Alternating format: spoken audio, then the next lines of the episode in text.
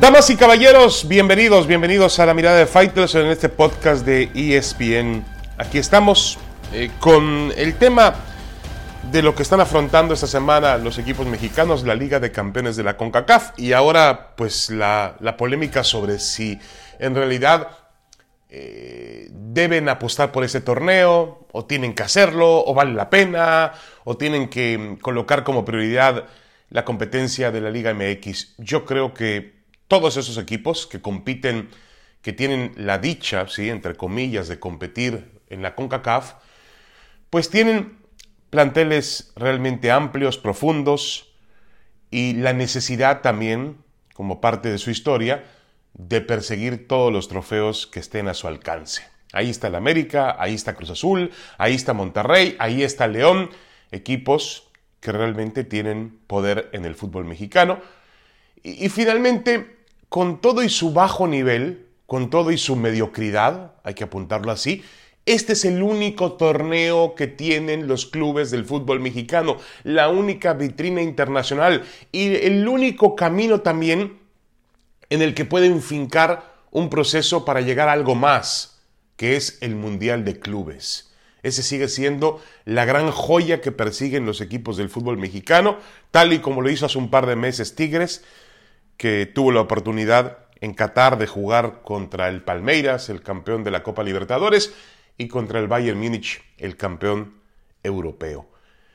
Esta es la oportunidad que tienen los clubes mexicanos y no la pueden desaprovechar. Hace un par de semanas escuché a Santiago Baños, presidente deportivo la América, decir que pues, el torneo no valía la pena y que eh, la pérdida del América estaba en otra parte.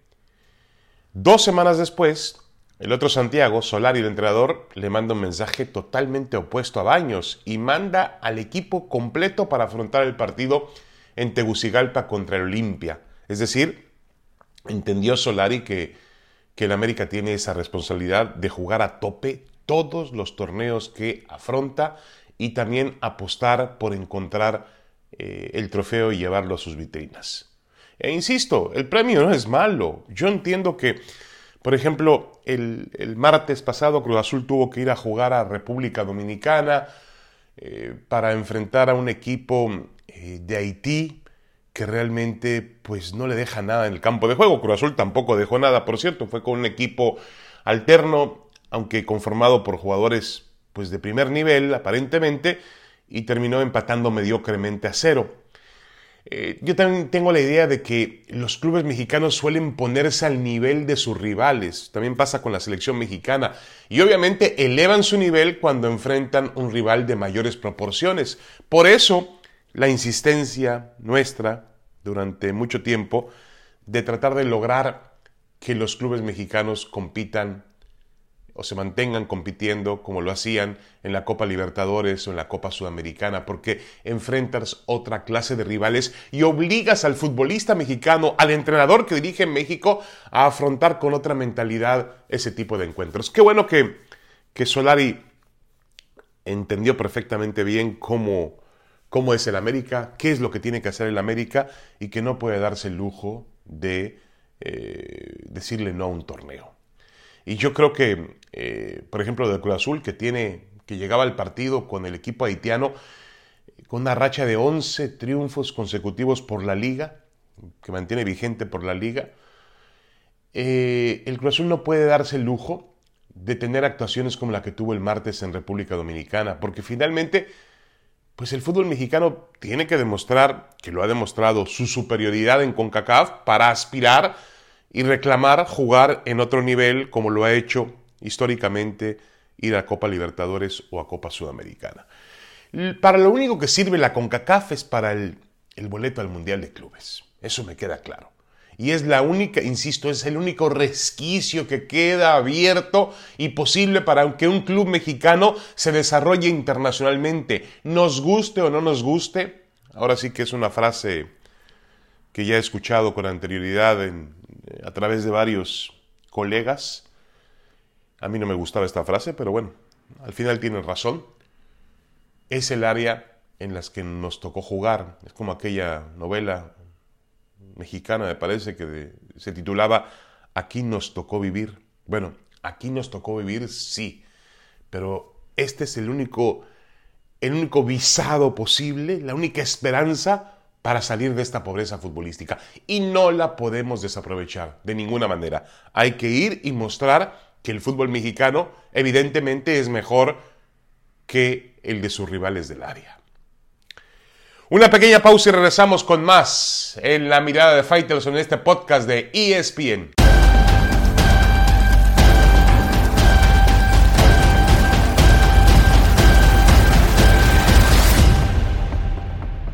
Regresamos a la mirada de Faitelson para hablar puntualmente del tema de Javier Chicharito Hernández, que ha hecho unas declaraciones durante la semana. Y obviamente también hablar de un problema que se le ha presentado de pronto al fútbol mexicano, que es la ausencia de Raúl Jiménez. Jiménez está fuera por temas de lesión, aquel golpe durísimo que sufrió en la Liga Premier y que le ha costado meses de su carrera justamente cuando estaba en un nivel muy importante con el Wolverhampton. Y eso a su vez ha abierto un problema para la selección mexicana de fútbol. Eh, el Chicharito dice que a él no lo aguantaron como a otros futbolistas, los aguantaron en su trayectoria, cuando tuvieron un mal año. Y luego también objeta que no todo la responsabilidad fue del Tata Martino en esa decisión, y me parece que deposita un poco de culpa, de responsabilidad en los directivos de la Federación Mexicana de Fútbol. Un tema realmente escabroso. Hay que tomar en cuenta que la última vez que Chicharito estuvo en la selección, pues se fue eh, entre temas disciplinarios, por ahí una, una, no sé si una reunión inapropiada, en horas de concentración. Eh, el tema no se aclaró totalmente y quedó siempre la idea de que tuvo un choque de frente con John de Luisa, el presidente de la Federación Mexicana de Fútbol. Esto obviamente se conjuga con la malísima, no mala, terrible temporada que tuvo futbolísticamente hablando el delantero mexicano. Yo diré que siempre creo en las jerarquías, porque finalmente ¿cómo logras una jerarquía? Pues siendo mejor en tu trabajo, siendo mejor que los demás, poniendo, dándole un relieve a tu carrera. Estamos hablando de un futbolista que jugó en el Manchester United, en el Real Madrid y que hizo goles en la Liga inglesa, en la liga española y en la liga alemana. Nada más y nada menos. Ha hecho una carrera brillante. Yo creo que es el jugador que más se ha acercado por los clubes donde ha pisado, más se ha acercado a, a Rafa Márquez, a Hugo Sánchez y a Rafael Márquez, sin estar en el nivel de Hugo, por supuesto. Pero yo creo que aquí el tema es que Chicharito pudo haber sido aguantado, como dice él, a pesar de su mal momento futbolístico. A lo mejor la selección pudo haber sido un rescate para él. Y no lo fue. Yo vuelvo a insistir con lo mismo. ¿Hay algún tipo de veto, algún tema disciplinario en el asunto? No lo puedo probar. Porque además los números de Javier Hernández no ayudan. Aunque yo creo, y se ve que el Tata Martino no cree en eso, en las jerarquías, en lo que tú consigues a través del tiempo, lo cual significa que cuando estés en una crisis te van a dar un trato especial, diferencial. En eso sí creo y no se ha aplicado con Javier el Chicharito Hernández, evidentemente. Eh, qué bueno, a mí me gusta su, su, postura de decir en este momento abiertamente, quiero ir a la selección mexicana de fútbol. ¿Cuántos otros jugadores le han dado la espalda a la selección mexicana de fútbol sin ninguna explicación realmente coherente? El caso de Carlos Vela, el caso de Luis Montes, dos futbolistas extraordinarios. Estoy hablando del mejor jugador mexicano que hay en el extranjero, Vela, y del mejor jugador mexicano que hay a nivel local, que es Luis Montes del León. Ninguno de los dos quiere ir a la selección. Chicharito por lo menos levanta la, mano y dice, yo quiero jugar en la selección mexicana de fútbol. Y eso, pues hay que valorarlo, y me parece que es un tema que debe tomar en cuenta Gerardo Martino y también pues los intereses que hay dentro de la Federación Mexicana de Fútbol. Es evidente que mm, se ha abierto, insisto, un hueco, un vacío, eh, cuando México pensaba que con Jiménez tenía resuelta, resuelto el cambio generacional, el, el, apagón que había sufrido la carrera de Chicharito Hernández, lo tomaba un futbolista con buenos resultados en el fútbol, demandante fútbol inglés, pues se lesionó, punto. Y hay que buscar otras alternativas. Dentro de esas alternativas está en darle la oportunidad a un jugador histórico, el máximo anotador eh, de todos los tiempos en la selección mexicana de fútbol y un futbolista con más de 130 goles en el fútbol europeo, que para México pues se dice fácil, pero para, para ser un futbolista mexicano es una cifra realmente que tenemos que atesorar. Así que ahí está el tema del chicharito. Yo sí creo que no se le dio, no se le consideró eh, la jerarquía, la historia que él representa, y también creo que puede haber algo escondido en su alejamiento de la selección mexicana de fútbol. Vamos a una pausa, regresamos con más en la mirada de Faitelson.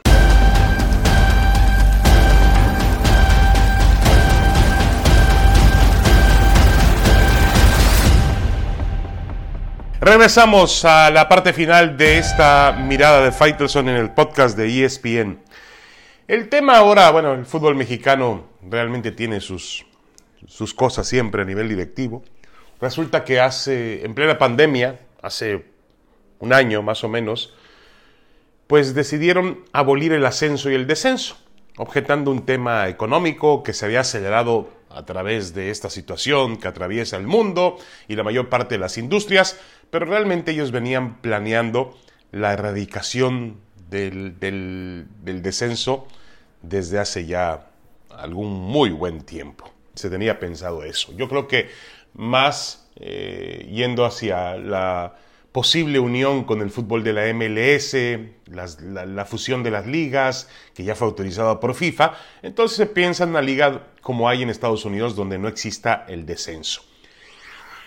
Entendiendo eso, pues entonces se aplicaron ellos mismos, dijeron que habría grandes multas para los equipos que quedaran en los últimos tres lugares. Era como una manera de, castigar, un aliciente de decir, señores, en los últimos lugares van a tener que pagar grandes cantidades de dinero eh, a pesar de que no descienden. El último lugar de la tabla porcentual tendría que pagar 120 millones de pesos el penúltimo 70 y el antepenúltimo 50. Resulta que en las últimas horas se han reunido y hay ahora un grupo de, directivos que quiere votar para suprimir estas multas. Háganme usted el favor. O sea, ellos mismos dictan las reglas y ellos mismos deciden cuándo hay que echar hacia atrás. La tabla porcentual está siendo una lucha muy encarnizada después de la gran temporada que está teniendo el Atlas. Ha, traído al Atlético de San Luis y al Juárez. Este fin de semana, por cierto, van a enfrentarse San Luis y, Juárez allá en la frontera. Entonces, esos equipos están involucrados y hay un grupo de directivos que quiere bajar este tema, erradicar ahora las multas. Increíble, ¿no? O sea, yo mismo me reúno, yo mismo voto por mis reglas y yo mismo aplasto mis reglas cuando me conviene. Las manipulo a mi antojo. Hago lo que yo quiero para poder favorecer mis propios intereses. Una liga, esa es una de las grandes, grandes ligas de las cuales el fútbol mexicano presume a nivel internacional, a nivel continental. Por favor, por favor, parece el club de Toby Hoy decido una cosa, voto, mañana decido otra y así voy capricho tras capricho para poder proteger mis propios intereses. Una auténtica vergüenza. Pero bueno, así se las gastan en el fútbol mexicano. Eh, increíble.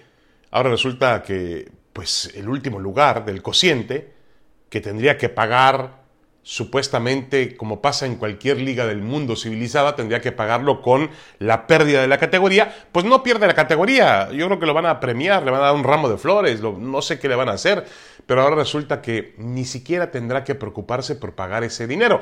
Estos directivos que encabezan el movimiento objetan que pues, la situación económica no está para eso, que se han perdido mucho dinero, que los estadios están vacíos, que no, los, no se han abierto en su totalidad. Eh, una serie de situaciones que realmente parecen de risa para una liga que, insisto, siempre se jacta de poder competir entre las mejores del mundo. Una vergüenza auténtica, un carnaval. Qué pena, qué pena que el fútbol mexicano se maneje así. es realmente eh, una burla, es algo dantesco, algo, algo que, que uno pensaría, bueno, este, las reglas, si tú mismo estableces tus reglas, pues cúmplelas por lo menos, ¿no? Las pisotean, las aplastan, se ríen de ellas, hacen lo que quieren con el reglamento. Históricamente ha sido así y este tema parece que va por el mismo camino, por el mismo rumbo. Pronto este, sacarán otra reunión extraordinaria, van a votar, hay democracia, claro, pues ellos dicen que hay democracia porque votan, ¿sí?